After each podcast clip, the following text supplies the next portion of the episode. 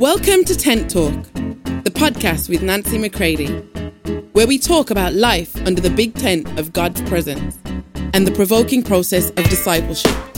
Here we go.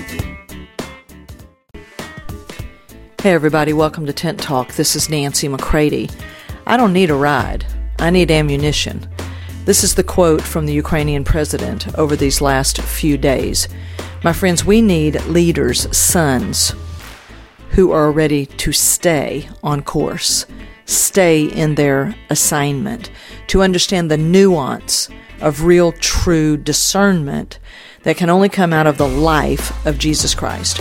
Everything human has limits, my friends. We've got to be discipling into the true life of Christ inside of his sons.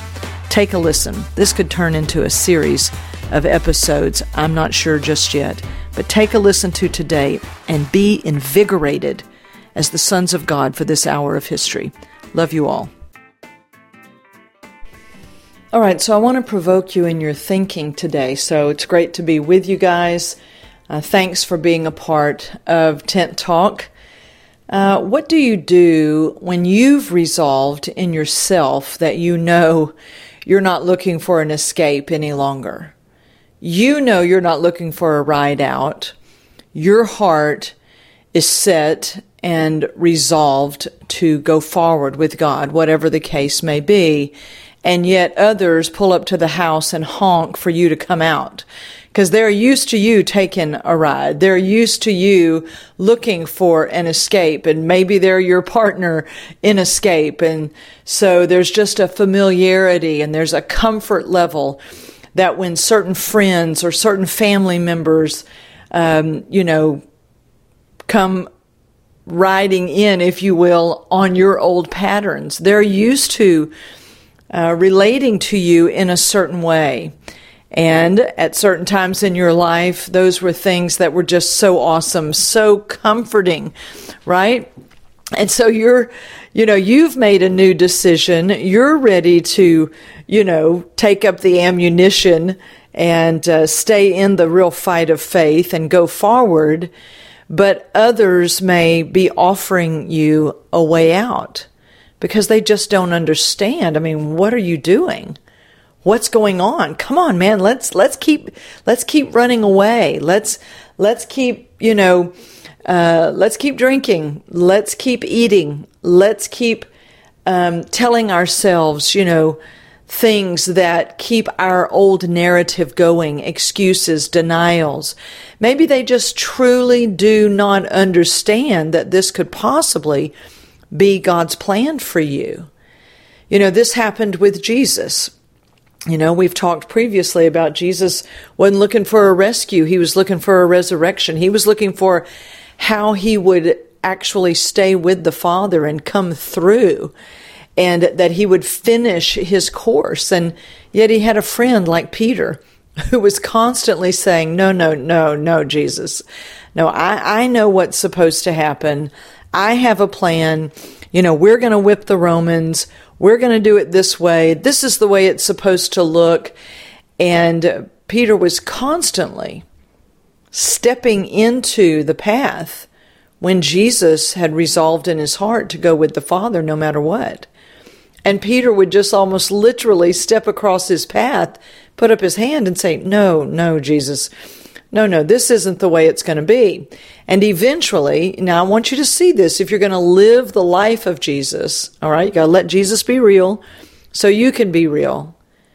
Is Jesus would say, Peter, you are minding the things of man not the things of God. You see, the resolve that Jesus had again and again in his life was to continue on with the Father in deep love and dependency uh, with the Father.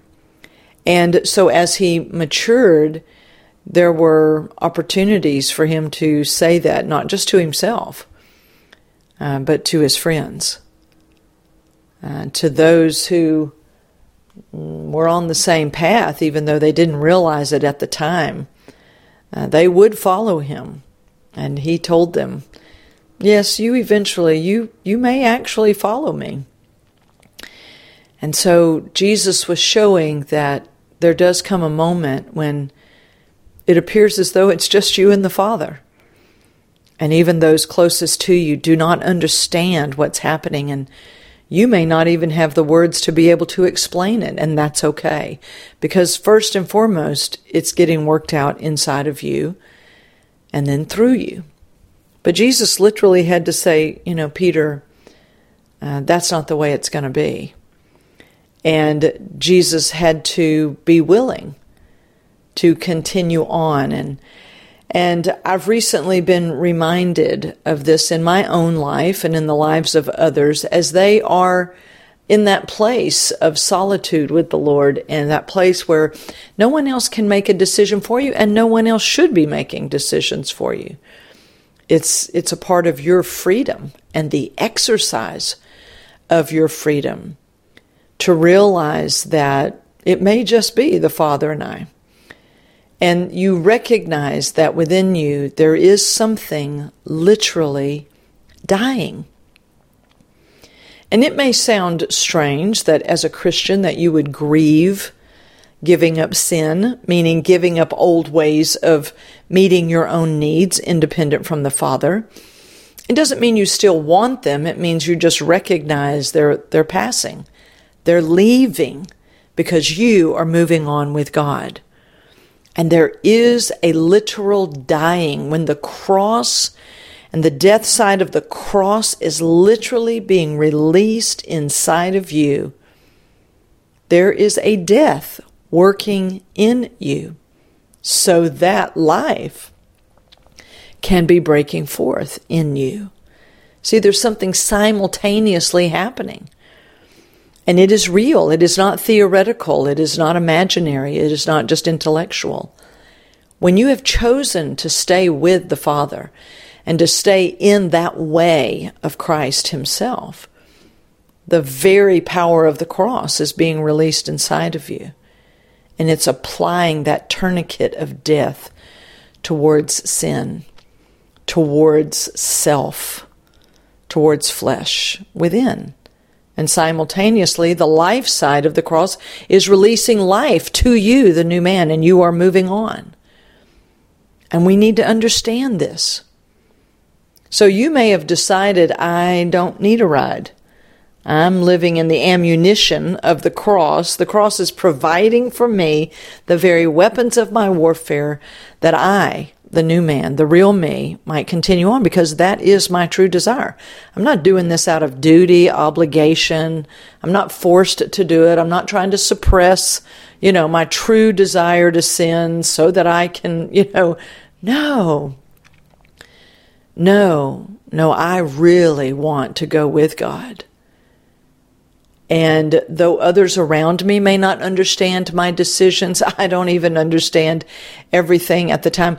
I'm staying with the Father. And He will make everything make sense, right? As we go. As I go, as you go with Him, there are certain things, my friends, you will never understand until you simply go with Him.